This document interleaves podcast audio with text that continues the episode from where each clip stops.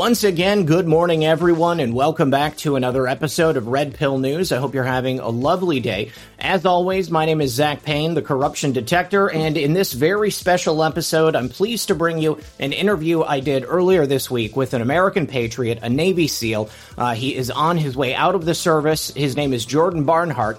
And it's not that he wants to leave. He doesn't want to stop serving, but he's being forced out by the actions of his soon to be ex wife and more importantly, the corrupt family court system in Virginia. Now, Jordan eh, has been dealing with a lot, and uh, his story is heartbreaking. And when he reached out to me, I said, I have to bring this to the audience. Now, very importantly, within the context of this conversation, we discuss the effects of bipolar 2, not only on uh, the individual who may have it and may not be getting treatment, but most importantly on the people in their life, their family, their friends, their loved ones. Now, mental illness is not a death sentence. I know that there are going to be people here watching the show who are diagnosed with bipolar disorder. Uh, but as someone who has had a variety of experiences with people in my own personal life who have been diagnosed and, and not gotten treatment, I can tell you that the effects can be devastating. Uh, most importantly, I want to stress that uh, if you are a person who has been diagnosed with any form of mental illness, there are treatment options available for you out there. Uh, and I know that in the moment, uh, it's not always easy to to have that perspective and to understand what you're supposed to do. Um, but this right here, my interview with Jordan, it's an excellent example of what can happen uh, when that disease takes over someone's life and uh, they use it to rain hell down on someone who was most important to them. So do me a favor, sit back, relax, and grab your popcorn because we're going to be right back after this. Welcome back, everyone, once again to another episode of Red Pill News. As always, I'm your host, Zach Payne, the corruption detector. And joining me today is a former Navy SEAL man by the name of Jordan Barnhart. Uh, we're going to be talking about his battles with the family court system and the corruption that everybody is well aware of inside of it. Jordan, I want to thank you very much for joining us today. Oh, thank you, Zach. I really appreciate you having me on today. Absolutely. Uh, so, you know, let, let's begin by giving the audience a, a little bit of information about your, yourself. Uh, yeah, as I said, you were a Navy SEAL. Tell us about your career. Uh, so I um, I joined in 2007. Um, I I'm, I'm, actually still in my career as a Navy SEAL. I'm still active duty. Um, I'm currently being forced out of the military from all everything that I'm going through right now. Um, however, uh, I've had a great career, um, amazing time with the SEAL teams it's been the best time of my life. I mean, I couldn't be more thankful to having the honor to serve much amongst such uh, great guys. Um, but I've deployed to all over the Middle East. The Middle East is kind of my specialty. I uh, picked up a, about three conversational dialects of Arabic while I was over there, so I had a really uh, great love for the Arab people. Um, just spending so much time overseas with them. I was always the guy that was kind of um, forefront and talking to people, dealing with the populace. I'm always making friends and interacting with people as we move throughout cities and whatnot. Um, but I've, I've, really had a kind of uh, rare career for most SEALs. Uh, I've had time training with military dogs, uh, gotten to work with like every police force and pretty much every uh, government agency out there. Uh, I've been really, really lucky up to this point. Um, it's really tragic to have to leave it early because of all this. No, absolutely. I mean, I think I've interviewed a lot of people and, and quite a few people, men and women, who have dealt with the family court system and, and you know witnessed firsthand the the horror that it's wrought on their lives. But I mean, the idea that what you're going through might destroy your career, I mean, that's a new one for me. Uh, you know, definitely, and especially in a career as illustrious as yours. I mean you would think that if people are going through custody battles or, or you know some type of situation with the courts, the court or the opposing party is going to have a vested interest in ensuring that you maintain employment so that you can continue to pay child support or so that you can continue to pay into this system. But I, I, I, can you explain to the audience how it's possible that your ex-wife could use this situation to destroy your career? Oh, absolutely. Yeah, it's it's honestly um, just unfathomable how easy it was for her to do it. I mean, it took literally one phone call to my command and one stop by not even the court but the magistrate to get a protective order, and that in itself, um, I mean, all she did was walk down to the magistrate's office, which I guess is like a on duty uh, pseudo judge. And her, she talked to her, her, lawyer going in there ahead of time, and they gave her like a little write up to say, and it was so it was so canned. I can't even believe they gave gave it credibility. But that she basically went in there and said, "My husband's a Navy SEAL. He's unstable. He has a firearm at home, and I'm I'm feared for my life and life of my children." And just like that, protective order, no questions asked, no proof needed. Um, I showed up the next day at work after she called my command. I mean, she, it was obviously an act of, you know, a vindictive act to try to hurt me. Um, but you know, to follow that up, she called uh, the command that I worked for, which was a special duty command at the time, and it took me. I worked for over 12 years to get to that particular command. And um, she called, and within one phone call, had totally ended my employment at that command. I showed up the next day. I was met by, by uh, two of the high-ranking enlisted leaders. Uh, they took my badge, took my security clearance, and I was no longer allowed to access anything that I had. Um, you know, none of my none of my clothes, none of my gear. I was completely unable to access the base and where I worked every day leading up to that point.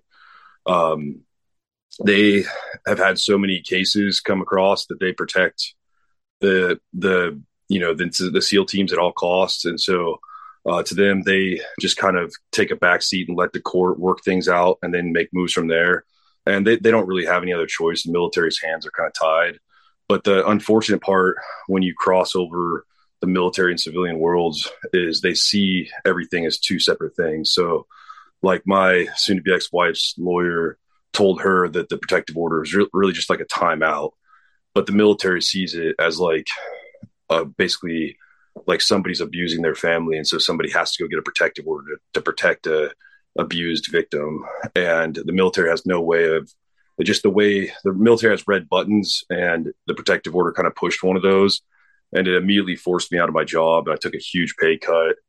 Um, and then that kind of just proceeded or started a downhill avalanche of events that um, has pretty much destroyed my entire life um, that I've worked my whole adult life for. Definitely destroyed my career at this point. And I mean, most uh, most importantly, the the worst part about all of this is just the damage it's done to my three sons. Oh, absolutely. Uh, they've been the they've taken the brunt of it all. As you know, nobody this whole time stops. Everyone gets so absorbed themselves that nobody stops and thinks about how this is affecting them, how scary this is for, how traumatizing it is for them. I mean, even CPS, we've done two CPS investigations at this point with the with my on my ex wife, and they basically told me until one of your kids end up ends up in the hospital, we can't intervene. Jeez, oh Pete. So, so you're telling me that with as much money as the Navy pours into guys like you, with the sensitive nature of the work you're doing, that they don't have any type of process to, I guess, double check those claims that are being made against you? I mean, I'm just, it's shocking to hear that they would just immediately drop everything and say, guess what? You know, all of, you know, the last 12 years completely down the tubes, everything that we put you through, everything that you've done for your country, all of the service that you've given, your own time, your own effort, your body, we're just going to take her word for it? Absolutely. Yeah. They, they don't, their hands are so tied because, uh, they they fall into this like sensitive nature where they have to it's it's one of those things that's kind of a, a weird militarism where it's like they have to kind of take a step back and uh, let the courts handle it because they're risking the whole community as and our reputation. So they try not to intervene just because in case somebody was doing something that was criminal uh, they don't want it to appear that they're taking sides or trying to defend somebody that's a criminal. And so i, I understand where they're coming from. Um, and I understand the military, and I, I honestly support the military. I feel like they're kind of just trying their best. They're, they're like preoccupied with, our nation's most uh, severe and um, significant threats, and you know they really don't have time or energy or resources. Even though we do have vast resources, it's still limited in the scope of things to put towards things like this. And I, I more blame the court systems for being so reckless and irresponsible with these protective orders and with letting lawyers pretty much have free rein to do whatever they feel like.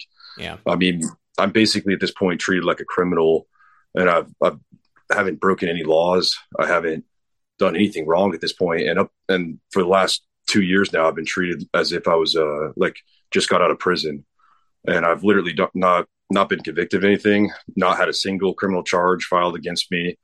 I mean, I, I, don't know. It's it's it's a, such a bad feeling to be treated as a criminal when I've done nothing wrong. Of course, of course. You know, n- not to denigrate any branch of the armed services, but you know, I, I feel like it's not just them. I, but I mean, there are so many different institutions that seem to have failed you, failed your children. Uh, you know, I know that quite often the court, whoever it is, they're they're going to give the benefit of the of the doubt to the mother. But the family court, especially, I mean, you're right. They treat you guilty until you prove yourself innocent. You know, there are no other avenues that do that. I mean, our broke our judicial system is as broken as broken can be. And, you know, unfortunately, I know that our government just lets people fall through the cracks and, and, and people are, are failed all the time. It doesn't matter if you're in the armed forces or not. You know, I mean, it just happens. But, you know, I feel like we owe people like you more than what you're given. Um, and, you know, when it comes to situations like this, and I, I, obviously me knowing everything that I know about your story, it's it's especially distressing. And I and I kind of want to preface this and say that Jordan and I uh, have had uh, some similar experiences when it comes to this stuff, and you know, I, I want you to you know explain to the audience how this really played out, and you can be as detailed or or, or you know as vague as you want to, but what went wrong in your relationship? What led to this? Um, so 2019, I had uh, one of those busy years of my life. Uh, I was working, flying overseas and back and forth all over the country. I think I flew across the country about, uh, I think I counted seven times and across the world twice uh, just before Christmas. And um, I was gearing up for deployment in 2020 uh, to face one of our nation's greatest threats at that time. And uh, it was an important deployment. I've been waiting for it for a long time. And so I was definitely um, you know, out of the house more than normal. But I, I mean, me and my uh, soon to be ex wife had been together since um, we met when she was 13 and I was uh, like 14 or 15 at that time. And we grew up less than a half mile from each other in our hometown. And I mean, we had a thriving Christian family up to this point. And a few months before my deployment, um, I noticed she started she she has type 2 bipolar disorder and she's been suicidal suicidal frequently throughout our relationship. And i noticed before my deployment she started kind of uh, edging towards one of her bipolar cycles. And um, she for the first time in our relationship had asked me like hey you know started familiarizing me with the idea of having an open relationship. And i immediately just kind of laughed and i said i said you know i knew something was immediately wrong and i was like oh fuck but i just i was so busy at the time that I couldn't slow down and deal with it. And, you know, I just told her it's okay. You know, I'll just go on this deployment. We'll figure it out when I get back, but just don't, don't do anything crazy. You're going to, um, ruin our family that we've worked so hard to keep together. And she, you know, I, I had known at that point that, uh, she probably had a boyfriend or something of that nature. Um, but I just, you know, it was so busy that I had to keep going. And so I was a couple months into deployment and she, and when quarantine broke out, and it was really hard on her mentally. Um, her she also has she also suffers from rheumatoid arthritis. And it's uh, flared up very severely, and so I started talking to my leadership about coming back early to help her out because I couldn't get any family to fly out to help her. And I, I mean, I wouldn't, um, I wouldn't ask anybody to be locked in the house with three rambunctious young boys during a quarantine. So I, I totally understand, understood the need to come back and help her, especially suffering from that much pain that she was in. Um, and she was also starting to become suicidal again and so I started it, like really making it more urgent to get back. Uh, but it was hard for me to leave because I'd waited a very long time for that deployment, and so I, you know, was kind of very reluctant, but I just left anyways because you know I've always been family first, and I've always I love my boys with all my heart, and uh, you know I would do anything to protect them and, and care for them. And so it was a big sacrifice for me, but I, I flew back anyways. And on the flight back, she told me she wanted a divorce. And that kind of was the catalyst of starting this two year, two and a half year now. Um, God, it was 2020 at the time. It's almost three years now mm-hmm. of just a, a, snowball of watching our family just be destroyed by instability and worst of all, the lawyers in the court. Um, when I got back, she became very like violent and difficult to deal with. Uh, she'd frequently leave the house almost every day, and I pretty much took care of the kids for um, about six months by myself and we are also hurting financially. So I like remodeled our house so we could sell it and try to make some money, get caught back up. And uh, it was one of the most stressful period of my li- periods of my life. I mean, she was in and out, um, almost you know acting like a teenager, frequently violent with me, hit me, me and me doing anything she could to hurt me in front of the kids when we would get in arguments. And I mean, she'd been violent before, but never to this extent. And it was definitely bad. It was it was bad enough to where I was willing to pay uh, out of pocket, uh, 100% cash for a brain scan by one of the doctor uh, Daniel Amen clinics, just because she had read one of his books and thought that it was it gave her hope with her bipolar disorder and um, I was willing to take the risk. I was getting really desperate just for any help, uh, mm-hmm. just because of how bad she was hurting and how unstable everything was at that time. Um, I, I, was able to maintain it at my job for a while, but um, you know, eventually, I just all taking care of my kids and everything became too much, and I started looking to sideline myself to try to deal with all these family issues before pushing towards another deployment. Um, and you know that that kind of um, her in and out and us fighting quite a bit.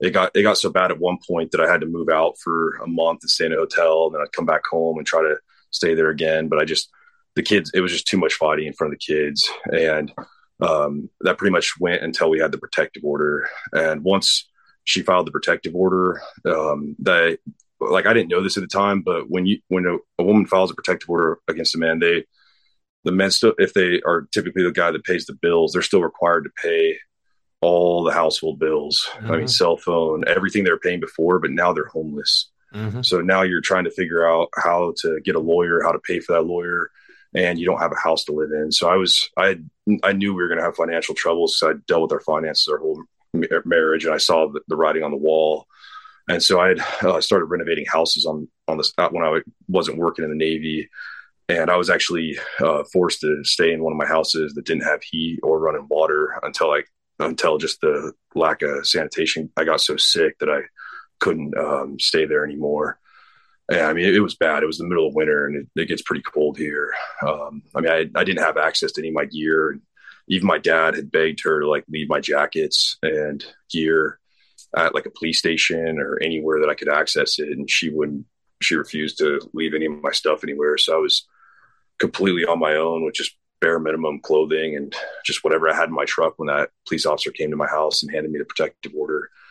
And it was it was horrible. I mean, I barely made it through that those seven months until she finally sobered up and um, went to court and removed the protective order. She I think she eventually realized that she was doing it out of vengeance and to try to I mean, I think, you know, to her own credit, I think what had happened was my boys started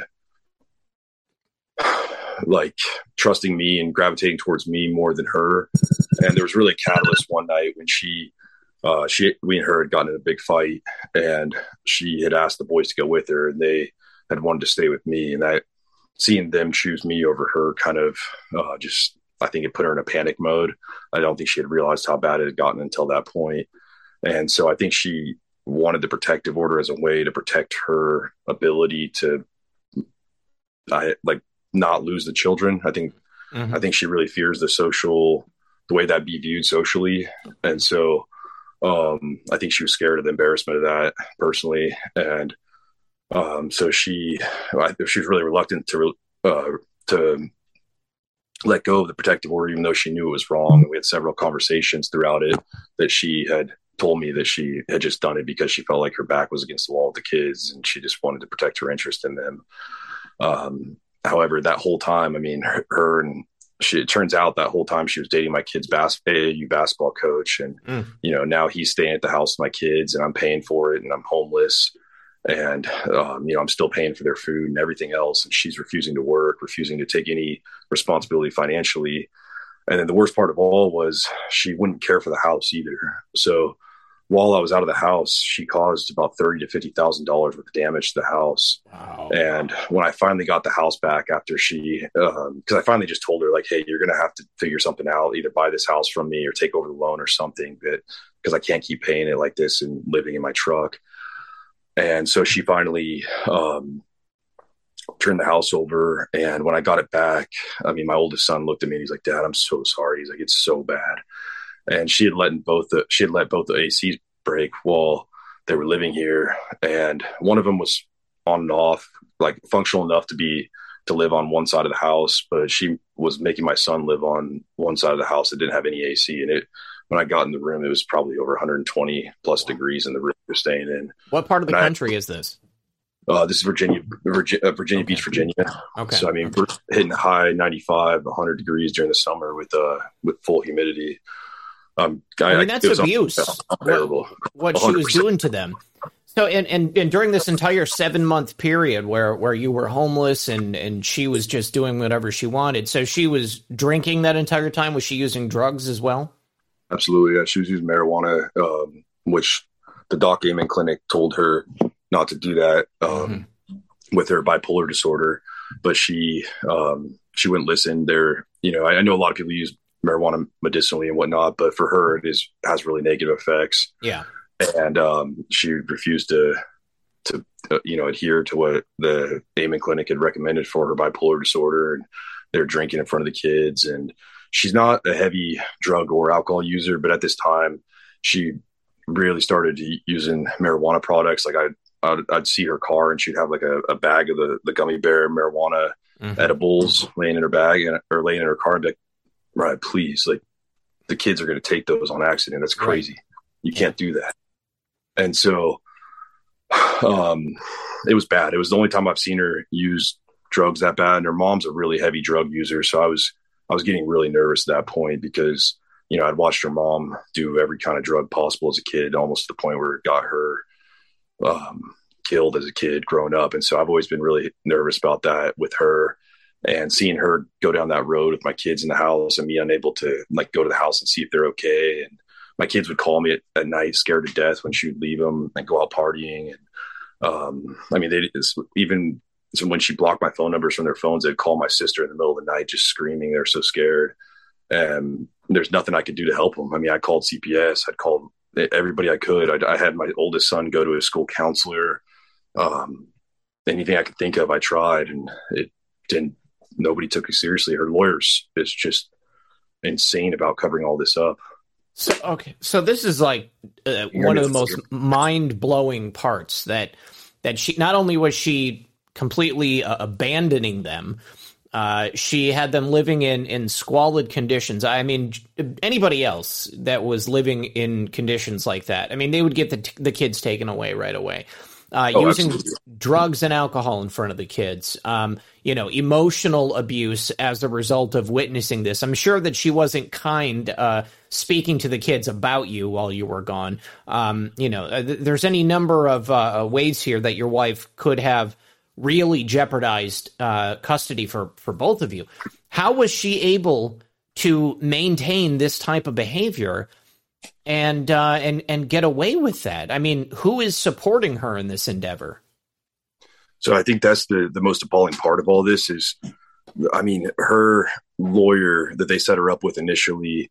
Uh, her boyfriend, the AAU basketball coach, had a family friend, uh, Michelle McCracken, and she initially took hold of the whole thing her and her husband and the two of them basically anything that i did to try to expose it anything i did to try to go to court to uh, show that she was neglecting the kids she would have a strategy to try to either circumvent the court system that was being used at that time or cover it up or get her friends to be um, like you know i fought for months to get a guardian ad litem and she got it changed to one of her friends that she'd worked with for 20 years and it basically hired a second lawyer for my wife. And i mean i think the hardest part i mean to be 100% honest the reason most girls aren't able to do this is they don't have the financial backing but with the money she was taking from her new boyfriend her family her grandparents her aunt and uncle her friends um, plus the money she made in real estate she pretty much just had you know carte blanche payments to her lawyer anytime she wanted. So, uh, where like me, I have to be so careful because I mean, I just had, I mean, my, my lawyer just dropped me as a client because I couldn't pay my bill again today, my, my, my third lawyer. And they said, Hey, if you don't pay me in 48 hours, we're going to drop you. And I said, okay, you know, there's nothing I can do to pay it. Um, and for her, that's not a problem. I mean, they can, they can go to court on complete lies, knowing it's not going to do any good or bad. And just, just to force me to go there too and it puts you in a horrible position because you either comply with their demands or you hire a lawyer to go to court with you. Mm-hmm. and if you can't afford it then you, you're really risking them ca- like catching you in like an administrative or clerical error and getting screwed over by the court system which has happened several times throughout this to the point where i was scared that i was going to jail or getting fined to the point where i couldn't eat or pay my bills. How, how much money have you spent so far on you know the entirety of the family court system um, I want to say well over 20, probably closer to 30,000. Mm-hmm. And I mean, I, am not wealthy. I'm in the military and I've had to borrow money from uh, my family this whole time. And if I had fought her the way in an effective way, I easily could have spent 80 to 100,000. I mean, that's what it required. And that's why I'm failing right now. Mm-hmm. The, the scariest part of all this that I learned was the law doesn't mean anything. The truth doesn't mean anything. What happened doesn't mean anything uh, what people say doesn't mean anything. The only thing that really matters in, in court that I've experienced is who has the most money that can persistently file the most motions and continue to file over and over again until the other person is broke and can no longer defend themselves. It's kind of it kind of reminds me of like the Cold War with Russia. You know, eventually a sure. country is going to break apart when you financially break somebody, and that they. I think after a while, her lawyer caught on to the fact that she was lying about me and that uh, that I'm a stable, healthy adult, and that it, the only way that she could really beat me is if she broke me financially. Mm-hmm. And so I think her strategy this whole time has been to take as much money from me as possible, and then break me down to where I'm get kicked out of the Navy. I can't afford to have a home, and I'm li- I'm homeless, living in my truck. Uh, because then it's very easy to take custody, and it's very easy to um, make my son, who currently lives with me full time, to move in with his mom again. So you had mentioned earlier that at a certain point, the kids, you know, they, they said out loud, they're old enough. They they said, "We don't want to go with you, mom. You know, we don't like the way you're acting. We, we don't like the situation." Um, you know, so where does that stand? What about the, the the court system? I mean, are they speaking with your kids? I mean, because it, it seems pretty easy that they could just verify what you've said through the children, and they could show that living with her is unhealthy. So that's one of the most disgusting parts about all this is I at one point my ex-wife had kidnapped my son. He was staying with my mom in California because he was he actually got so depressed out here because he was getting severely neglected during the protective order um, to where he was like I thought like he he was suicidal and um, we were all super worried about him and so my mom uh, and him have always had a great relationship and so my wife unfortunately actually tried to kill herself last summer and almost died. Mm. And I had to get her and my kids out to California with my parents because I was trying to fix the house that she had destroyed and I didn't have a habitable house for them to stay in. And so I, w- when they had gone out there, he stayed with them and she, um, she, the plan was for him to do a semester in school there while he surfed with her and got plenty of exercise and she was going to get him caught up in school. And it was going really well. It was the best I've ever seen him thrive in his entire life. And um, she got mad at me one day, flew out there unexpectedly and kidnapped him. Um, didn't tell me where she was going, didn't tell me what was going on, didn't tell anybody what was happening. Dropped my other son off at her friend's house, who I didn't know where he was or when he was, how long he was going to be there, if they're out of state. And I, I know that people think of that and they're like, you know, it's not the same as kidnapping because it's your spouse, it's their mother, but when you're in that situation, you don't know where your kids are, when you're going to see them again, or where they're going. It, it feels the same way, it's, almost. I, I would never kidnapping somebody. It, it, really is. Yeah. Uh, I mean, because you don't know. I mean, I didn't know if she was going to flee her, her, her grandparents' house in her hometown. I didn't know what was going on at that point. If she was going to go hide out in Idaho with her brother, and I mean, I couldn't get a hold of my kids. She blocked my number from all their phones, and it, it was horrible. And and when she had done that, um, I went to the court system and filed emergency custody, and um, I had an emergency custody order, and the courts actually heard kind of heard everything, heard how she committed suicide. They filed the CPS investigation and just that she was leaving the kids alone with no supervision except for my oldest son and no food, um, you know, for 12 plus hours at a time. And um, they they started the, CPS investigation themselves, and it was going through JDR. And her lawyer is so conniving that like she they were able to take it from an emergency custody order and circumvent all of JDR and put it in the circuit in the circuit court system. And so JDR had a di- divest interest. And the worst part of that was um, to bring back to your early question, the the the J- JDR court, juvenile D- domestic uh, relations court, had assigned a guardian ad litem to talk to my kids, and it was the first time I thought I had hope that my kids could talk to this person and be like, "Hey, you know, mom's hitting dad in front of us, super violent, she's using drugs, she's neglecting us, you know, and just go through the gambit, and it would verify and um, you know, kind of support everything that I've been fighting for this time and everything I've been telling the courts. Um, but when the the the guardian ad litem the JDR signed, they her lawyer knew that that he was like a non you know non biased player in the matter and would represent the kids accurately. And so she figured out a way to talk my lawyer. She's like, I'm not using this guy. You're going with my friend, or we're not using a guardian ad litem. And so my lawyer knew how desperate I was to get a guardian ad litem, and he got sucked into it. And unfortunately, um, signed up for one of her best friends that she'd known forever. And she had basically gone to one of her friends and said, Hey, I need your help. You know, I'm sure she gave her a, a sob, a sob story about my ex-wife and got her to sympathize with her and her health conditions and whatnot. And that's fine, but she still has a duty and obligation to children to fulfill.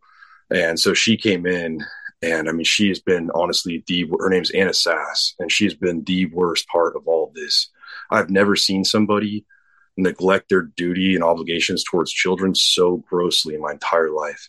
Well, not I mean, to mention it, the conflict of interest. Oh, I mean, it's so illegal. I mean, I, I saw it right away because my ex wife wrote me a message just gloating about how Anna was going to come in and have her back. And, you know, she actually sent me an email to her lawyer where Anna had divulged information that they had shared that was illegal to share. And I knew right away what was going on. And I told everybody, I was like, I'm not doing this. I'm not proceeding forward like this. This is the one lifeline that I had to have a third party, my children, verify everything that had gone on and for them to advocate for themselves too, because they've been through a horrible, mm-hmm. traumatic experience and been neglected horrifically. And I wanted them to have to be able to advocate for themselves as well and to have somebody fighting for them and protecting them. And Anna came in and before she'd met me, before she met any of the children, she wrote a court order that basically lined out everything that mom had wanted line for line. And it was the most ridiculous thing I've ever seen in my life. My, my, my oldest son looks at me, he's like, dad, what if one of us were being molested or bullied at school?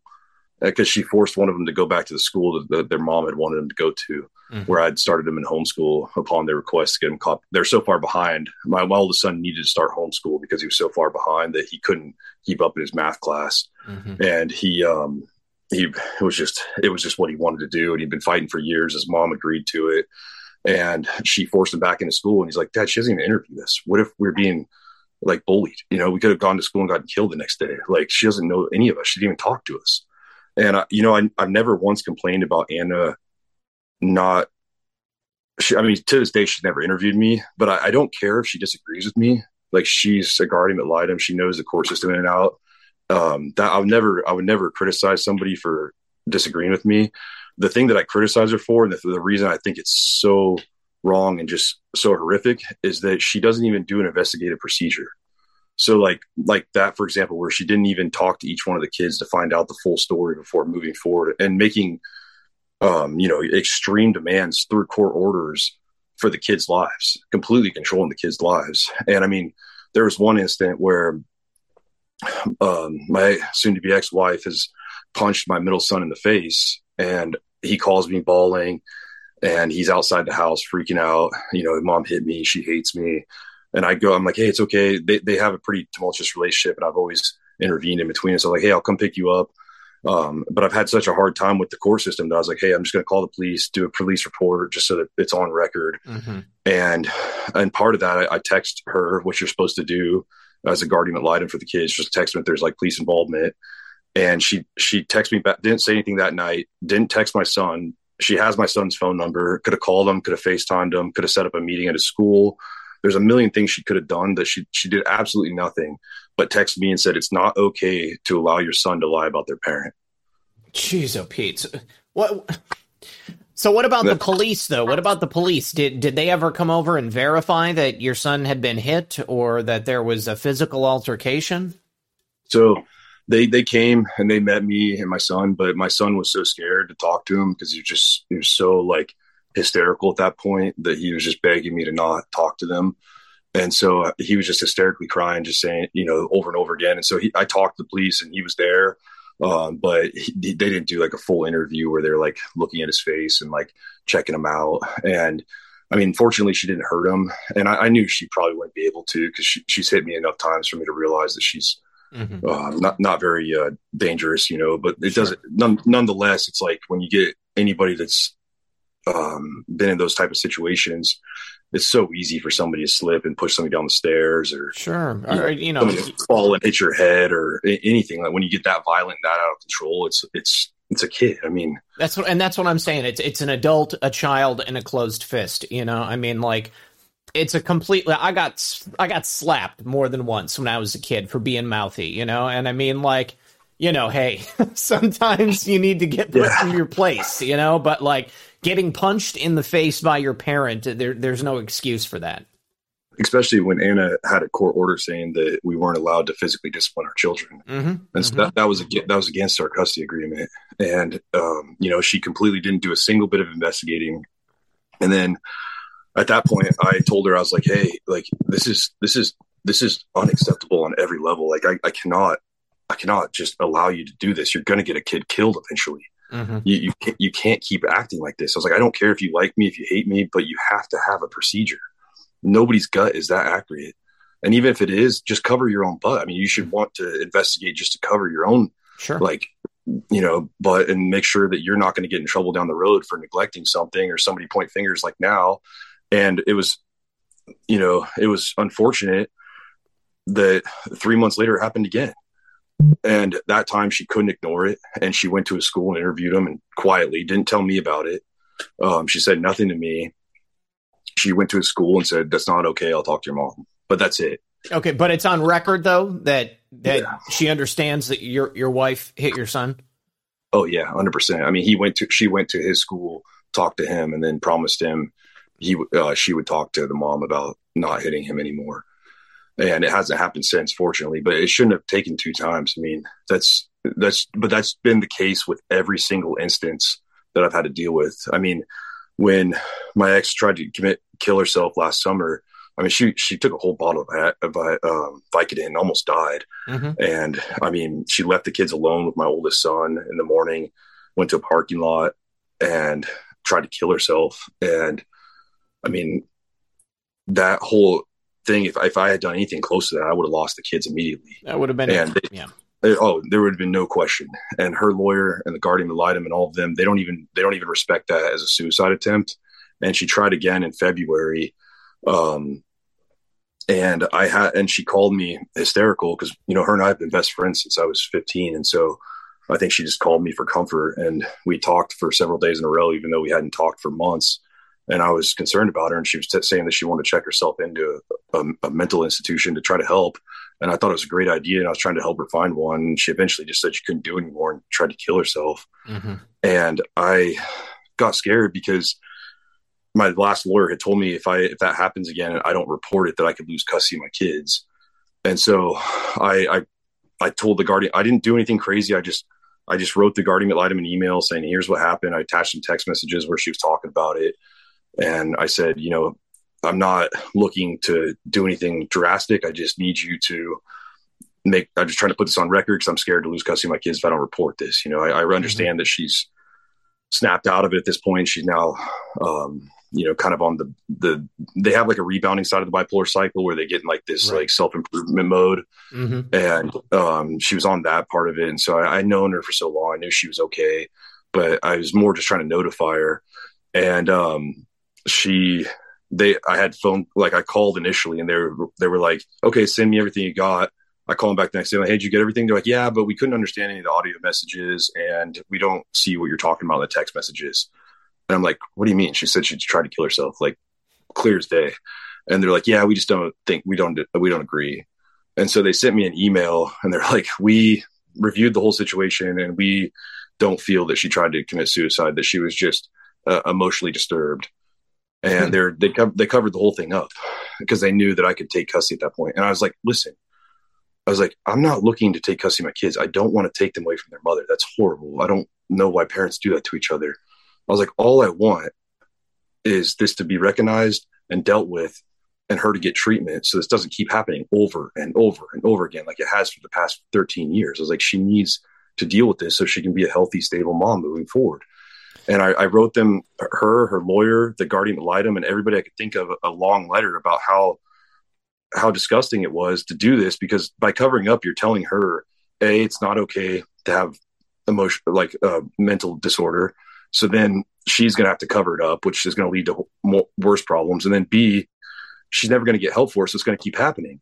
And I said, Hey, I'll sign any form, any court order I have to saying that she will not be punished or have custody taken away from her for seeking treatment. And nobody even responded to, to my email. And I was totally, I, I, am you know, swear to God, I, I wouldn't have taken the kids away for her seeking treatment. That's, that's ridiculous. Like I want her to get help and get and be stable more than well, anything. I, I, I don't know. I don't think that anybody watching this is going to, you know, be worried that that you would be trying to take advantage of the situation. I mean, you've had the the patience of a saint at this point, Jordan. But you know, if I can be brutally honest uh, about a situation such as yours, when someone reaches this point in adulthood, and you know, I would imagine, you know, w- you know, well, tell me, you know, at what point did your wife change from that, you know, normal, happy person that you knew that you met and fell in love with? Into this person who was mentally unstable and on the brink of, you know, doing terrible things all the time. I mean, was that like early 20s or? Um, so she, I mean, she would go through, so she's typically like 85% of her life, she's, you know, one of the sweetest, most empathetic people you'll ever meet. That's mm-hmm. super easy to be around, really kind, uh, real nurturing mom you know, she's always been a flake since she was little. That's just kind of who she is. Mm-hmm. It's kind of the ADD that runs, you know, and everyone I know, it seems like. Uh, but you know, it's it's really that fifteen percent where she hits like the downside of the cycle, and she has type two disorder. So you know, she's typically in like a sub depressed state where she's just a little bit depressed, kind of mm-hmm. struggling to do normal things, complete normal tasks. Uh, but she only hits that real suicidal point when things get really bad. And I've always been like a steady rock there for to kind of uh, keep her stable in those hard times. But it's it's been hardest when I was on deployment. That's when I really noticed she would fall really hard, and she'd have to call her grandma or her unfortunately mother at the, that point to come and help her care for the kids because she was unable to when she'd get that low. So, um, but I would say she's been doing it since she was since I met her, honestly, 13, 14, 15 years old. And then she really changed when I got back from deployment though um, that was the only time I've seen like an actual like light to dark change in her. Um, I mean, when I came back from deployment, she even her voice sounded different. Mm-hmm. It mm-hmm. it still scares me. I mean, I, I, don't like even watching her face in pictures. I'm like, God, who is this? Uh, so, it's, it's, the scariest transformation I've ever seen in somebody. So, are you saying like just like in in two years ago, basically in 2020, yes. this is when it changed? You know, was she close to 30 at that point? Yeah, yeah, she okay. was just about to thirty. Yeah, okay, that's exactly yeah. right. Because you know, from the the uh, the research I've done on it, you know, I mean, it can begin earlier, but generally, you know, like uh, uh late twenties, early thirties is is when like the really difficult stuff will kick in. Um, and you, you know, so it's um, it's probably difficult to hear, dude, but you know bipolar 2 is very very like notoriously difficult to get a handle on and when people have others in their life that are co-signing their bullshit, that are um, you know propping them up, uh, you know, I mean, it makes it even harder for them to get the help that they need. And even if they're in like regular therapy and taking their medication, there is still going to be that point at which they're like, I feel so good, I'm just going to stop taking my medication, and then you know we're going to see what happens again, and they're going to spiral out all over again.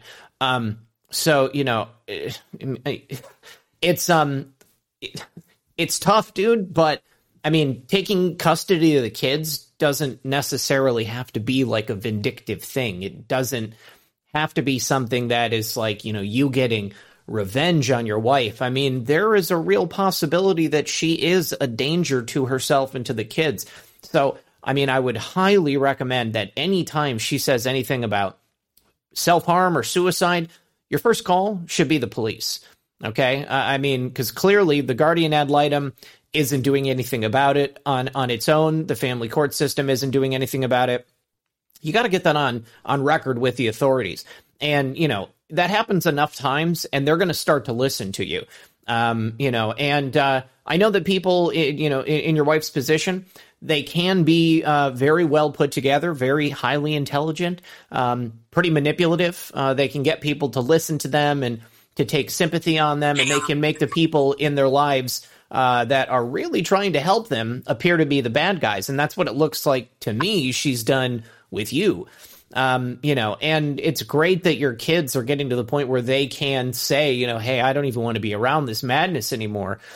But the real danger here, bro, is what's happened to the children mentally in that interim period you know? And i mean like anything could go wrong at any time you know? I mean it's horrible that she went into a, a parking lot alone and took a bottle of vicodin. What if she would have like driven off a bridge with the kids in the car you oh, know? absolutely. I mean I she's mean, thrown gone into a fit of rage while driving the kids. She just drives as fast as she can and erratic as possible and it, you're totally right. I mean it scares the shit out of me. Yeah yeah your number one, your number one has got to be those kids. And to be perfectly honest with you, the, the best interest of the children are, is not necessarily going to be the best interest of your wife. You know, hospitalization, medication, long term therapy, uh, those are things that she is never going to be able to stop doing. She's never going to be able to stop taking that medication. She needs to be in therapy all the time. Uh, you know, bipolar 2, you can manage it, but you oh, have yeah. to be somebody who is actively managing it. And, you know, I mean, is it possible that, you know, you said only 15% of the time, but is it possible that maybe it was a lot more and you just didn't see it because because you were deployed? Um, yeah, it's it's very possible. Yeah. And I mean, at one point, um, I'd gotten back from deployment, and she, uh, we were actually going to a New York gala. It was a fundraiser for the Navy SEAL Foundation, and um, you know, I, she'd always kind of spent time with guys during deployment, and some of them I didn't know they were like kind of friends, not friends of mine, and I kind of always held back. And I finally confronted her about it one night in the hotel room, and she um, got up and slit her wrist in the bathroom, and I oh had to like God yeah, she, I, I, had, I can't, I heard her cutting her wrist and I had to come in and wrestle her to the ground and hold her wrists, stop the bleeding or else she would have bled out and died. Mm-hmm. Um, I mean, I had to hold her till she passed out because she was trying, she was fighting me so hard to, to cut her own wrists. And after that, um, that was probably the worst of it. And I, I for, you know, I, I talked to a lot of people. I didn't force her, but I strongly encouraged her to, uh, unfortunately you can't force an adult to do anything, but I strongly encouraged her to, um, start talking to a therapist about it and to seek medication for it. Mm-hmm. And you know, it's so funny because she she went on uh, mood stabilizer Lamictal, which is pretty common for bipolar treatment, mm-hmm. and she was it was the most hopeful I've ever been that we were going to be a stable family. Mm-hmm. Um, it was amazing. I mean, she started a business with her friend. She was stable. She was happy. Her and I were able to meet constantly and talk about finances. And uh, it was the first time we've ever been able to do that. And I was honestly, I thought for the first time in my life, it was things were turning around. And unfortunately, when I moved to Virginia Beach, um, she was unable to refill her medication. So she stopped taking it. And almost immediately after that, I woke up one morning, asked her to like go over finances with me early before the kids woke up. And she woke up, leaned over my youngest son, and basically started hitting me in the like punching me in the back of the head until she couldn't punch me anymore. And I just, uh, sat there for a second, then just put on my shoes and went to work like nothing had happened. Mm-hmm. And I kind of realized that was when that bubble had popped and that hope was gone at that point. Um, yeah, yeah. Now you say that she was unable to fill her medication, but I mean she's an adult. You know what was stopping her from filling the medication? Is it that you weren't there to do it for her? Um, I think it's just it became difficult, and so she just didn't put in the effort to do it and she's very frequently um, flaky with things. She just doesn't follow through with anything. Sure. She has a hard time holding down a job. She has a hard time completing anything yeah. that's not an emer- emergency. And so my kids just constantly live in a state of emergency. Yeah, um, you, you, can't do that, bro. You know, I mean, like what you know, and again, going back to that fifteen percent of the time she's fine. I mean, a, a, a, like self-determinative adults do not need other people to come in and take care of their business for them. I mean, you don't need to have other people taking care of your business for you. You know, you're busy putting out fires, taking care of other people's uh, issues, and trying to raise your kids you know, I mean, it's a miracle that you were able to survive without a house for seven months, making enough money to pay all the bills, make sure that your kids were fed and, and prepared for, uh, and uh, and then at the same time, you know, managing somebody else's life. You know, um, I just, uh, yeah. I, I, just, it was, it was, a miracle. I don't know how I did it. Honestly, yeah. numbers didn't make sense. No, I, I mean, no. it forced me to bankruptcy, and um, I mean, I'm still paying for it to this day.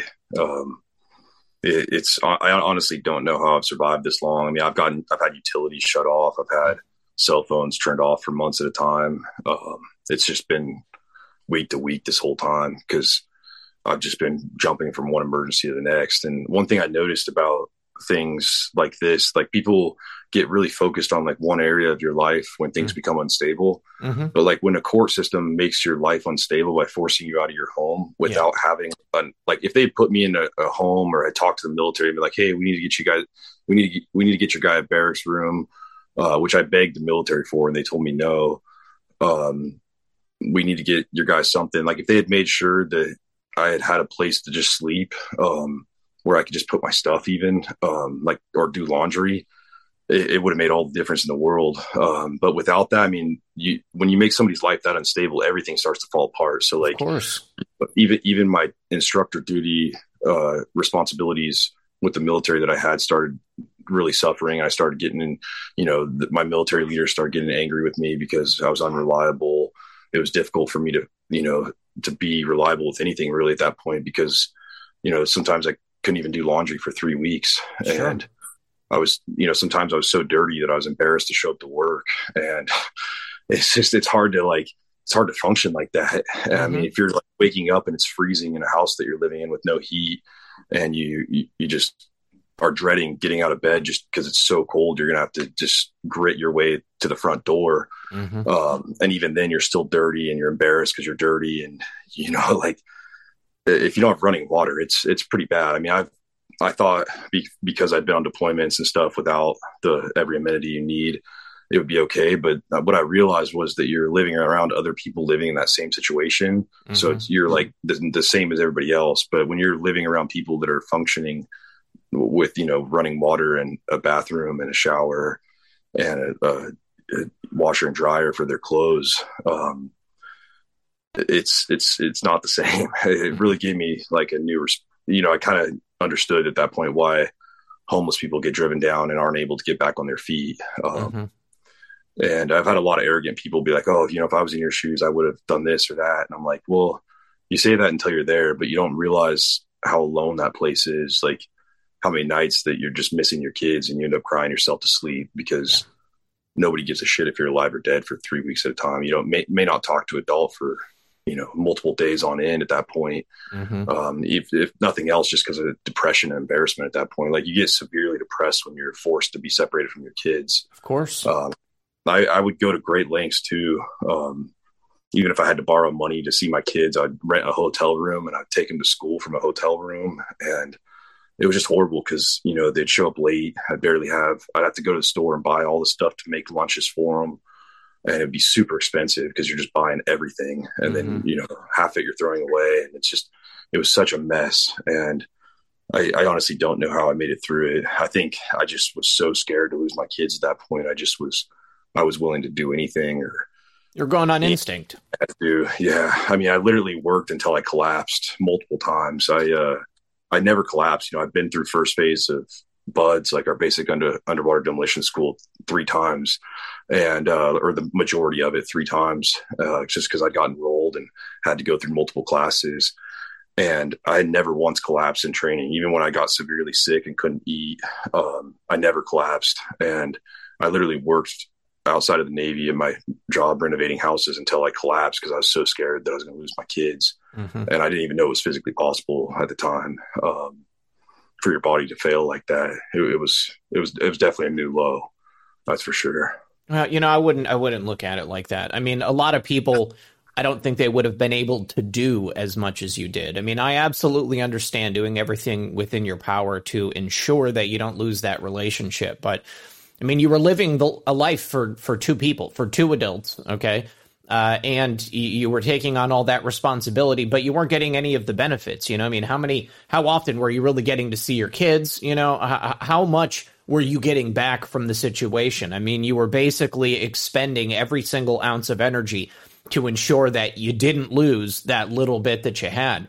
You know, so uh, uh, how are you now? Uh, how is your living situation? How is your family situation? Do you have support? Um, so it, it's improved slightly. Um, I wouldn't say it's a whole lot better. Um, I mean, I was able to eventually. Um, I had to eradicate massive amounts of mold out of the house that my wife uh, destroyed, and so about a quarter to a third of the house is uh, finished, and then the rest of the house, like even this room that I'm in right now, is still unfinished with um, and needs to be uh, completed. So pretty much just bare studs. And um, I was able to move my mom out at some point to help out with my oldest son, who lives with me all the time. And that has been just such a godsend to have my oldest son um, be able to stay with me because I don't know if I would have been able to make it through this without him. And I mean, he's just such a wonderful person to have around. And um, but the unfortunate part is that I'm still paying massive. I mean, as much money as the as the Navy would allow her to take from my paycheck, like their limit to where they cut it off is what they're taking from me right now. So I mean, I even though my son lives with me all the time, I barely get to see him. Um, I wake up super early in the morning when we're all healthy. Um, and we work out together. And um, I, I, when he was doing homeschool, I would tutor him in math and other subjects. Um, but besides that, I mean, I'd work 12 to 16 hours a day when I'm not at the, doing my Navy job. And um, it's just been horrible. Honestly, it's been one horrific battle with these lawyers after another. And I, I haven't been represented by a lawyer uh, for several periods during this time. And they've tried to take advantage of that and take my kids from me during that time. And I mean, at one point, they gave me a 45 page packet that took me months to fill out. And they got a court order saying I had to fill it out and I mean it, it, was it was the most ridiculous packet of information I've ever seen. I mean ridiculous. Like I I can't even ex- express how long it took me to do this, and I was scared that if I didn't, I'd get in trouble with the courts, and I didn't want to have a judge look at me in a derogatory way at that point while I'm trying to maintain a good presence with them. And it's just it's just been one battle after another. I mean, even just last week, her lawyer filed another motion to try to take my oldest son out of the house with me, even though he's 14 and a half and has lived with me for over a year, they're going to try to force him to go back to his mom's house. I, I don't do, understand. Do you have anything like friend of the court in Virginia or like legal aid? Um, you know, I mean, when I, you know, I, I, I got full custody of my daughter when she was like six months old. Um, you know, I had, I had a kidnapping scare. Um, there was, uh, you know, all, all different types of, uh, of bad behavior. And I got really lucky uh, because I was able to get it taken care of pretty quickly. You know, it, there there was years where things were were very difficult, and of course, I mean, you have that relationship with somebody, and it doesn't matter like how far apart you are. There's always going to be some like uh, residual emotional and you know physical damage that's done, but. Um, do, do they have a service like that? I mean, I, I know that most often it's used by the mothers, um, but I mean, if that's there, you might be able to uh, take advantage of that and uh, at least have somebody to advise you on this stuff and not charge you an arm and a leg. So I've actually uh, had four uh, SEAL organizations and military relief organizations try to reach out and find a pro bono lawyer or some organization like you're speaking of. And what we've ran into is that um my the, the income requirements is extremely low. It's like $28000 a year you have to make to, to qualify for a pro bono lawyer from what i've ran into. And i mean all my fam my every member of my family as well as those four organizations have tried to find and myself as well have tried to find uh, help in that nature. And unfortunately what we run into have ran into this whole time is that either the lawyers that might be willing to hear the case are months backed up or um, aren't available or I don't meet the income requirements for it. And so what I found out, if you're like, if you're in a middle income uh, family, you're in the worst and most vulnerable situation for the courts because you Right. can't you're not quite rich enough to afford to pay a $400 per hour fee which when you really stop and think about how much $400 per hour is it's i mean you can go through two three four five thousand dollars in just in a packet of information that Yeah. just them read through it and uh, i had i mean i struggled just to get basic retainers. And um, i've even reached out to a lot of seal organizations and asked for help. And they the the the hard part is is they they can't they have like hard policies that they don't interfere with court cases. And right now there's one person i heard of that's trying to start a foundation to help out uh, seals and special warfare operators because they are being targeted by lawyers all over the country I was going to No. ask, is this something that's happened to, to, to other SEALs? Absolutely. Yeah, I know personally three guys that are going through something uh, not as severe, but very similar. Mm-hmm. Um, and I mean, one of my friends is in a different state, and he had more severe restrictions placed on his visitation with his kids than I did. Mm-hmm. And he's the most um, on paper and in real life squeaky clean guy I've ever met in my life. Most even tempered guy. I've never. There's one person I would trust with my wife or my kids, it'd be him. And when I heard that, I just I lost hope. I mean, I was like, "There's if they take your your kids away, I mean, who?"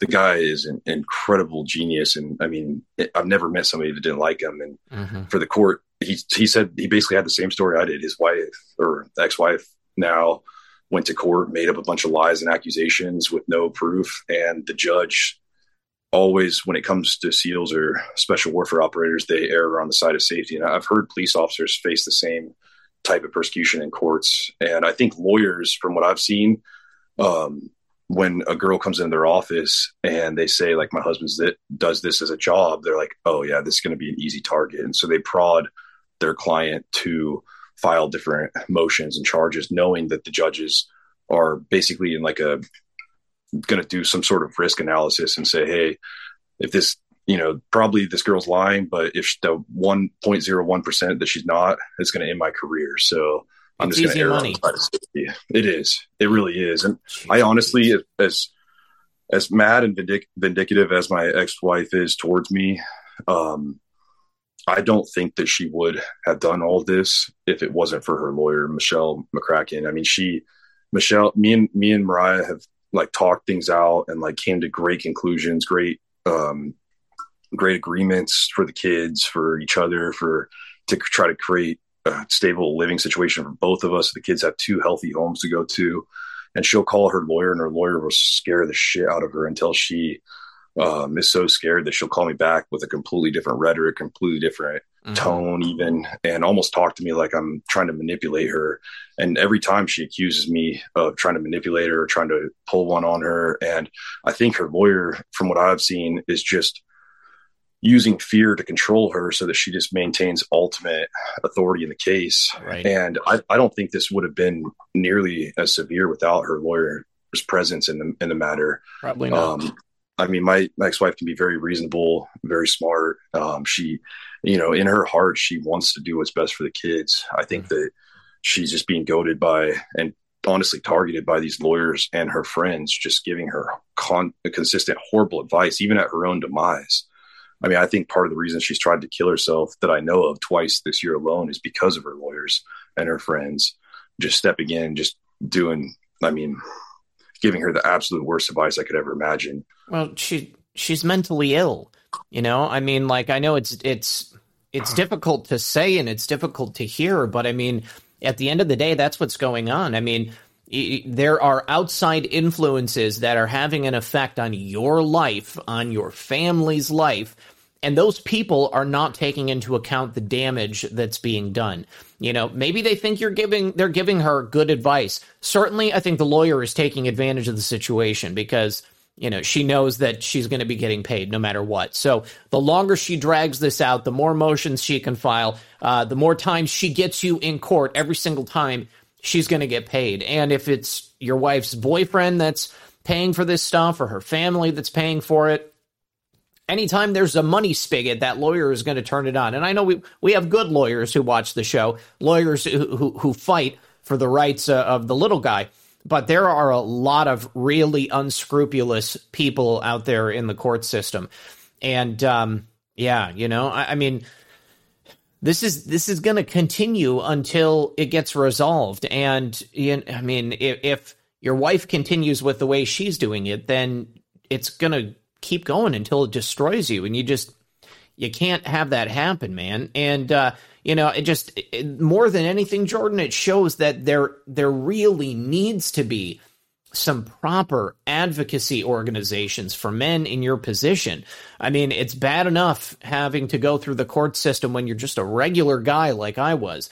But when you've got a certain set of skills and, and life experiences and work, work experience that can be used against you, you know, I mean, like that's a, a whole nother thing entirely. So yeah, I mean, is, her lawyers make me out to be some sort of like superhuman, like super monster, and it's yeah. it's it's they they they they act like we acted towards Russia in the Cold War. Like they, they pretend like I can do anything. They call me like a master manipulator. They call me they they act like I can literally like pick locks and do anything I want to make anything happen at my will. And like everybody's a victim of me. And I'm looking at them like, uh, you know, like what are you even like? Are you watching movies and then just re- repeating what you see in movie? I, it, it's so silly. Some of the stuff is I've even heard them quote lines from movies when we're in court. And I'm like looking at them like you you, you literally took that out of a movie. I can tell you right now, and I'm like, this is so, that's how pathetic this is. She's and um, she's got paranoia. I mean, paranoia is part of bipolar too. I mean, and believing that people are conspiring against you or acting in ways uh, to to go against you. I mean, that comes with it, you know. Oh, and yeah. I mean, like, who knows what she actually believes has happened, or you know, what ideas other people are putting in her head.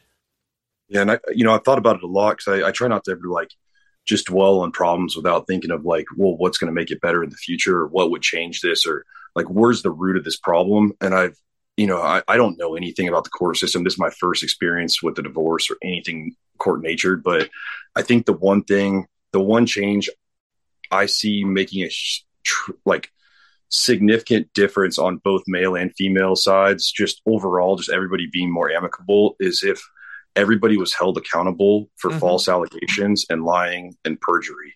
Mm-hmm. Um, if all it would take is a handful of judges to discourage lawyers from doing it and supporting it, and you know they would only have to punish a few people for for lying in their accusations, for taking people to court falsely, and I think the lawyers would stop allowing people to just lie openly, however they feel, no matter what. I mean, she's made the most bizarre accusations about me that I have hundreds of people that could disprove. I mean, she even went as far to use like the tragic death of my teammate who overdosed on drugs when he came back from deployment and who our youngest son I mean, we we found we used his name in my like we didn't name him after him, but we like loved his name.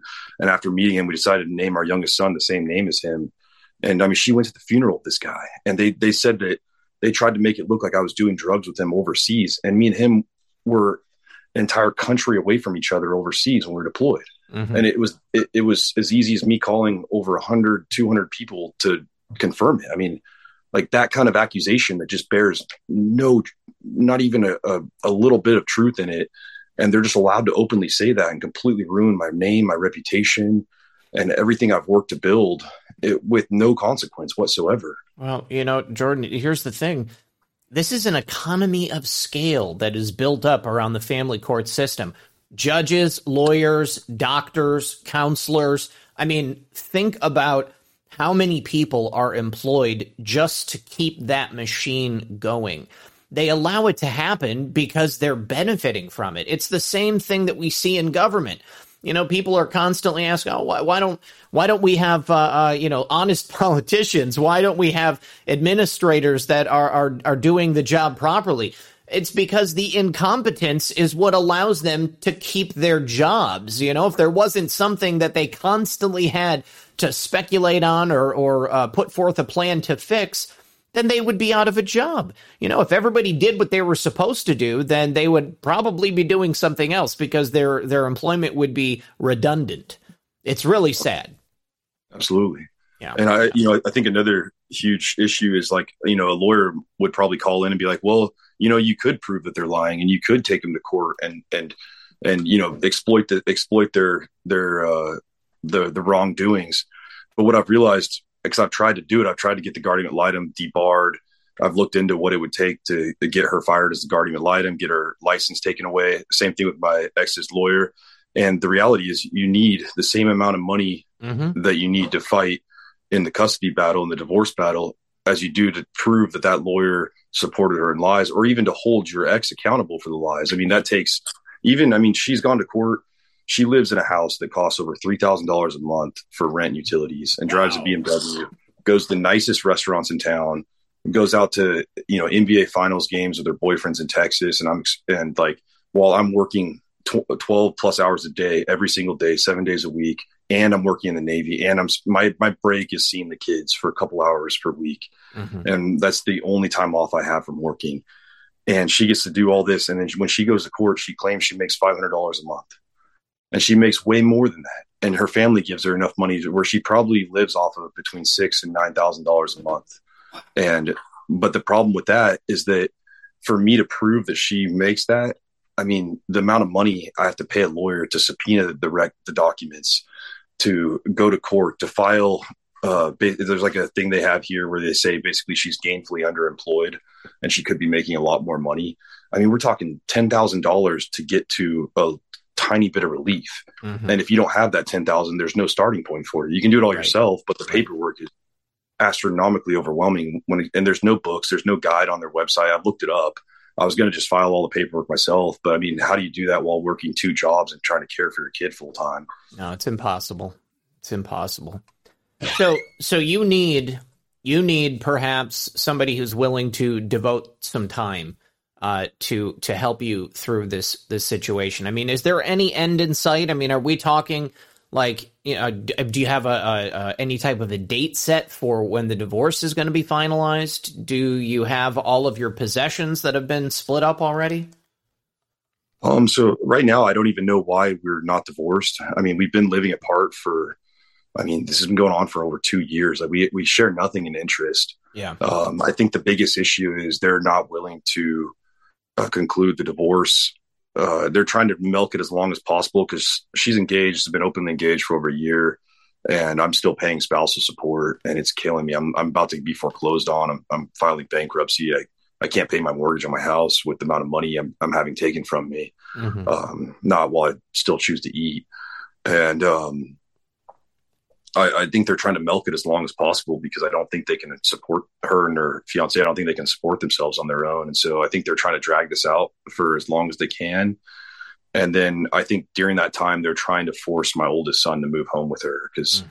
that's kind of the biggest contentious issue is that he, she's, she's hurt him so bad throughout all this. And I mean, I, he's tried so many times to, to warm up to her and to let her back into his life. And every single time she horrifically hurts him and I mean, literally, I I wrote an email when, when they talked about it a week ago, and I just said, "Hey, does she even really want this?" Because I mean, everything, all of her words aren't aligning with her actions. All of her actions are saying just the opposite. Like I've offered, you know, she was upset that he wasn't going to her house and that he was living with me full time. So I was like, okay, well, you know, his homeschool, you're really good at English. You're you're great at it at school. Do you want to tutor him in English? You can you can meet with him every day and tutor him and she never did like not even once. Wouldn't even open his homeschool computer program on the on the internet.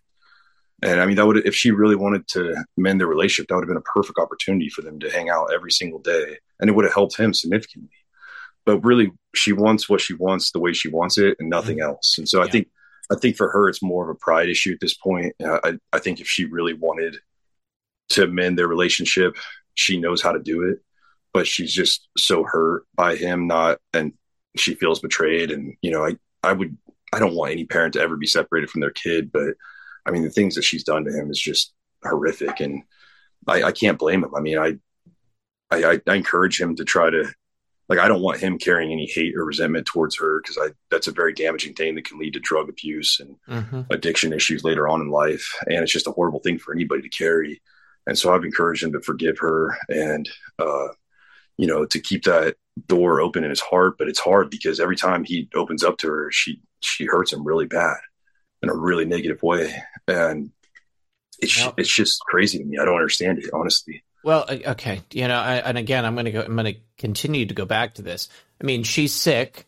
Okay, it's as if she has cancer uh, and she's not getting treatment for it, that tumor is going to continue to grow, and at some point, it's going to affect the the way she acts, the way she lives, the decision decisions she makes, and the same thing is true with her bipolar, and it it just keeps happening over and over again because it's a cycle. I mean, it, there is like the emotional and mental cycle that people with bipolar 2 go through when they're not getting the proper treatment that they need. And it inevitably spills out and affects the people in their life that they love the most and that want to love them the most too. And, you know, I mean, your son is old enough for him to decide, you know, whether or not he he uh, he wants to spend any significant time with her. I mean, I, I, think you're right. I think he should forgive her, forgive her. Um, but that doesn't necessarily mean that he has to put himself in the path of her inevitable destruction because it's it's happening and it will continue to happen. And you know, again, I'm only saying this as somebody who has witnessed this firsthand on a number of occasions. I mean, it's it's heartbreaking. You want to be there. It's the mother of your children Okay. You know, you don't want to do something that's going to make it worse, but, you know, it's on her. I mean, truthfully, at the end of the day, she is an adult and she may not have the capacity to make the decisions that she needs to, but, you know, that's all the more reason for you to not take that responsibility on. You've got enough with yourself and what she's done to make your life all the more miserable. Um, have you? you said that you were paying. No, go ahead. You were going to say something. Oh no, I was just going to say you're totally right. I appreciate all that. It's uh, you're totally right. I mean, it's it's yeah. incredible how much how accurate it is with it. Like I appreciate. I'm really thankful that you've had. I'm not thankful that you had the experience, but I'm yeah. just thankful for the advice you can give because yeah. not very many people not very many people understand this. No, no. you know yeah it's it's you know it, it's definitely one of those things that like it's a very specific lived experience and if you if you haven't gone through it, and I think that's why it's difficult for people who do end up going through it because you know I mean you know if if she had cancer would you leave her you know I mean like no you'd you'd want to take care of her you want to help her out you know but this is but it's not it's not in here I mean it's up here you know and um it the way she thinks and the decisions she makes none of it is based in reality or insanity. Like her thought processes are not the same as yours. And you will never be able to truly understand why she's done the things that she does.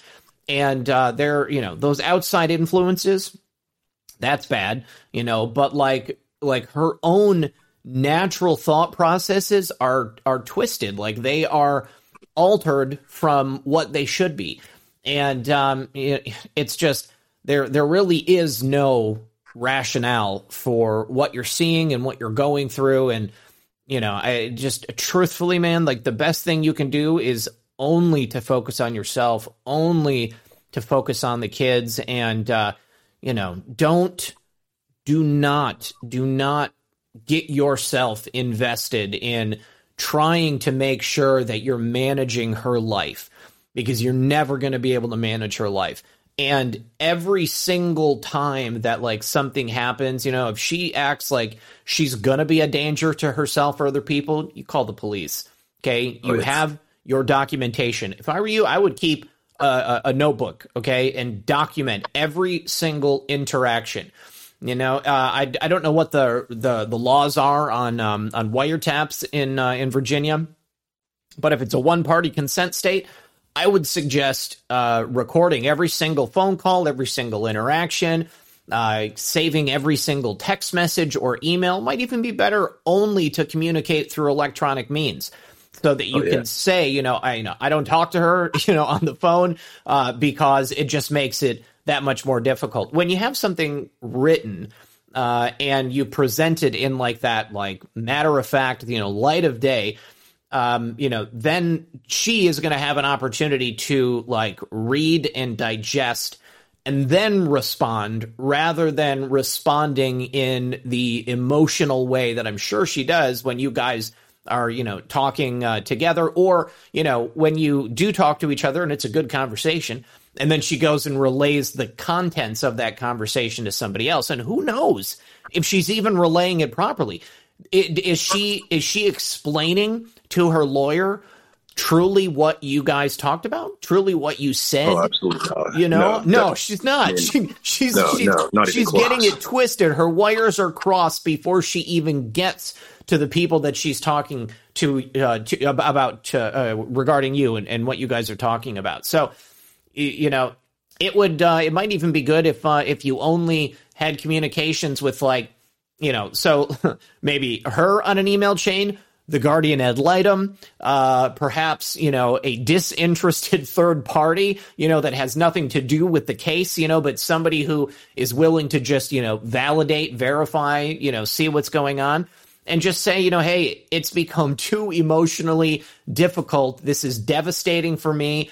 I love you. Okay. I want the best for you and I want the best for our children but I think that it would only be in the interest of everyone's you know futures if we only communicate in this manner so that absolutely everything is documented.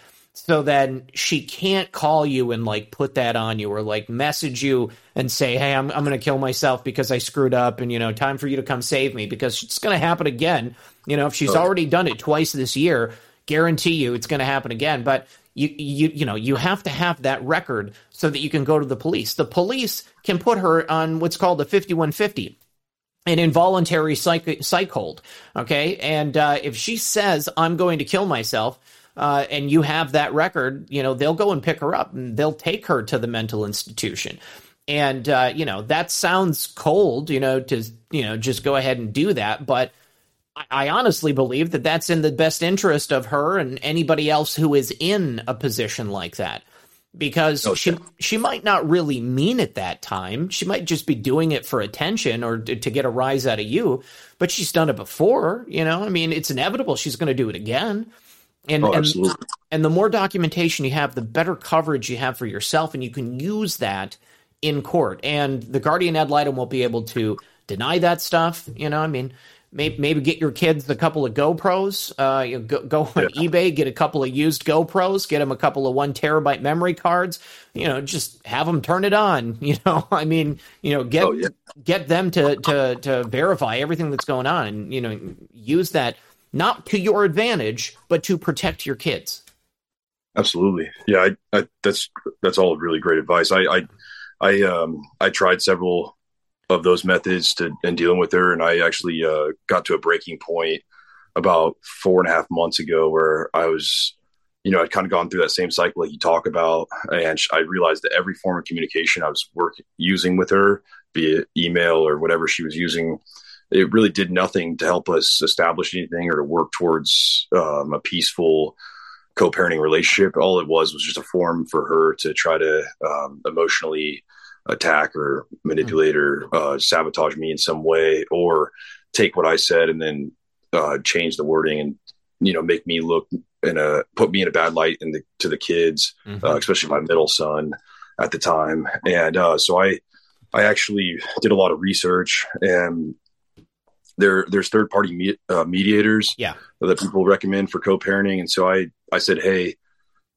I don't have the money right now but I'm working super hard. And maybe when I get when I recover, I can pay for a third party mediator just to filter all of our communication. Because one night the true the true breaking point is um, we were trying to settle out of court because at the time her family had cut her off financially, and so she was no longer able to pay for a lawyer. Mm-hmm. And so she was willing to settle out of court, and uh, she got mad halfway through the process and took all the emails that we were sending back and forth and posted them on her Instagram. And she has like over 10,000 followers, yeah. but she, she cropped different lines out of them and then wrote different comments and like was accusing me of being like uh, emotionally abusive and narcissistic. And, you know, I see, I see a lot of young girls pretty much uh, do this to everybody mm-hmm. after a breakup right now. And the hard part was, is that oh, like every single SEAL uh, friend that I have, their wife follows her everybody that I've ever worked with follows her. She's very social, and so she knows every single person I've ever met or ever been friends with. Mm-hmm. And they're just seeing me horrifically accused of of really terrible things on social media. And I I took all of that and sent it to the Guardian ad litem. I mean, she'd even went as far as to say, "Hey, I heard he's dating a, a girl. I'd gotten a girlfriend at the time, and she, has been a wonderful uh, godsend in my life. And uh, you know, she even wanted to contact her and tell, tell, try to convince her to hate me too. And mm-hmm. so she was putting out uh, like notices on social media, like if anybody knows this girl, please send me her phone number. I want to contact her. And um, and you know, I thought so. We I actually she did this before. My kids were telling me that they're really embarrassed about it, and I got my lawyer to write a court order saying that she couldn't do this. She couldn't post uh, disparaging comments on her social media accounts, especially with my kids viewing all of it. She's she's literally making TikTok videos every day about me and in a negative way, and was just on a campaign to destroy my reputation. And um, and I just I couldn't stop her, and so I finally got this court order, and she didn't care. She kept doing it regardless, and so I sent the guardian ad litem the um, court order and I sent her the the the stuff and I said, hey, my kids are really being you know negatively um, negatively influenced by this and it's it's goes against multiple paragraphs in our court order and our custody agreement. You know can you please talk to her about this? And you know the guardian ad litem was just like no i don't see any pro like sorry that's that is inappropriate but i'm not going to do anything. Pete's, man. And it's just like I, I, just at that point i just wanted to give up because i'm I, I, I, definitely have hit points where I've just said, you know, the effort that I'm putting into using the court system is worthless, mm-hmm. and I need to put all my effort into making money so that I don't get, I don't lose my house in foreclosure. And so, I've definitely that was one of those points where I was just like, okay, I'm going to turn my attention away from anything to do with the court system and just put all my focus into earning as much money as I can to try to, you know, because I am anticipating at some point her not being able to care for the kids, mm-hmm. be it uh, through uh, financial um, impairment or just her own, um, you know, health issues coming to fruition and her being unable to care for them. And so I've just tried to maintain a house that I could care for all of them in. And I know to do that, I need to make about twice what I'm making right now. And so I've just worked as hard as I possibly could to make, you know, the, the, cust- the spousal support payments, the, uh, money to fix my house or the damage she did, um, the money for my kids coming back and forth, and just to try to re- rebuild all the um, all the ruins from the instability and all the all the chaos has like just caused so much damage to our lives that um, it's just taken insane amounts of money to rebuild it. And I'm honestly still fighting paycheck to paycheck to try to survive. I mean, I'm I'm still just in the midst of it. To be honest, I would I would love to say that I'm in a better place, but um, once you get so far down, you realize that you're just I mean, you get in survival mode and you're just fighting every day, one day at a time. Well, it's like you're in quicksand and you're just trying to keep your uh, your, your neck above the uh, uh the line, man. So I totally yeah. get it. Listen, Jordan, we are way over time, dude, but you know, I, I think I'm probably going to split this up into a couple of different pieces so that uh, it'll be easier for people to digest. But is there a way that people can help out, that people can reach out to you? I mean, like you know, I mean, like I said, you have a certain set of skills. I mean, are, are you interested in in perhaps uh, uh, you know getting some additional work that might be you know a, a, a, little bit different than what you're doing right now? Maybe a, a, little bit higher paying, if that would be a possibility. Absolutely, yeah, I would okay. love that. I mean, I'm, I'm, I'm honestly open. I'm I'm desperate. I'll, I'll do literally anything. I mean, I've been renovating houses where I'm literally cleaning up homeless people's clothes and mm-hmm. belongings so I can renovate a house. I mean, working underneath foundations for um, entire months at a time during the winter. I mean, I'll, I'll, literally do anything at this point to provide for my family, and I, w- I would love that. That would be tremendous. All right. So you said you're in Virginia Beach. Uh, yes, that's okay. correct. Okay. And uh, how can people reach out to you? Um, uh, you know, probably my email would be best, or um, I, I, think that would probably be the best uh, way to go about it. And what what is that? So I can put it in the description, and we'll put it on screen right now. It's it's uh, Jordan uh, Barnhart uh, 23 at gmail.com. Okay. All right. Um, is is there anything else you want to make sure the audience knows before uh, before we go? Um, yeah, you know, I, I I think it's been a really big blessing for me amidst all the chaos. I think God's put handpicked some different, um, really positive uh, women in particular in my life, like a couple best friends that I've had that I've seen get divorced now and act really, really in, be- in the best interest of the child and the child or the child in one, and then the children in the other. Uh, one of them, her name's Sarah, and she's in South Dakota, and she just her and her ex did a wonderful job with their kids, and they just always put the kids first through their divorce. And then, you know, recently, uh, Allie's came into my life, and her and her ex husband. I mean, I've never seen two adults act in a better interest towards a child. I mean, they constantly put aside their emotions and act in the best interest of their daughter.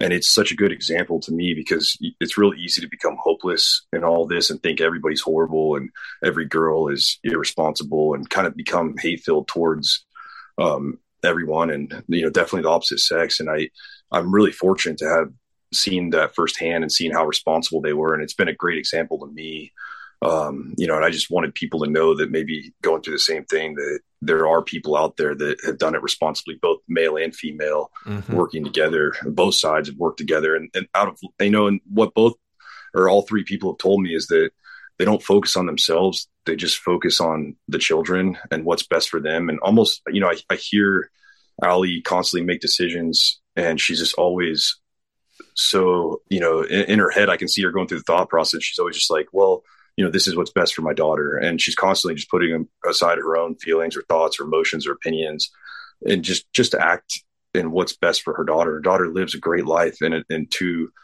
households in a divorced family. And, you know, it can be done. I've seen it now, fortunately, because I was definitely at a point where I thought there was no hope. And mm-hmm. I'm very thankful that God's allowed, uh, you know, Ali and my other friends to come into my life because it's such a great example of people that are doing that right now in a mature way. Absolutely. Well, you know, I'll be really honest with you. I mean, that's what's supposed to happen.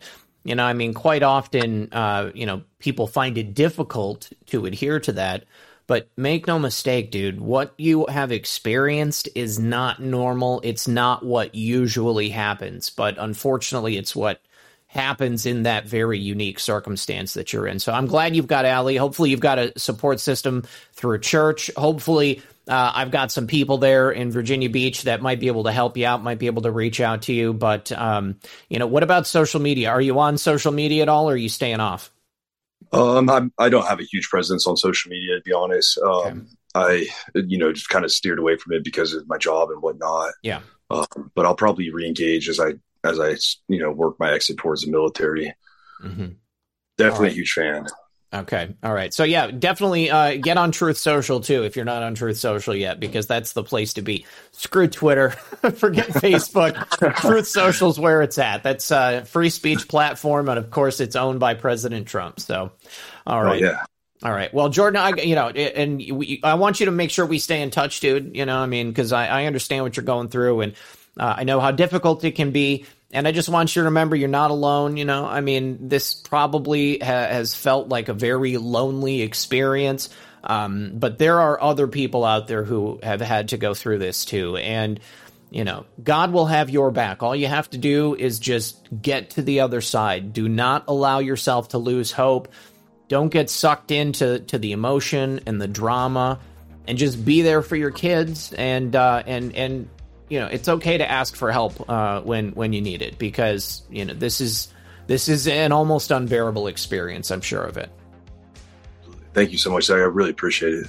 Seriously, no, you don't know how much it means to me. Awesome. Well, uh, I want to thank you again for being here uh, and ask everybody at home, please, if if you're in the Virginia Beach area, please get a hold of Jordan, Jordan Barnhart 23 at gmail.com. Thanks again for being here, bud, and uh, we'll talk to you soon. Good luck and God bless.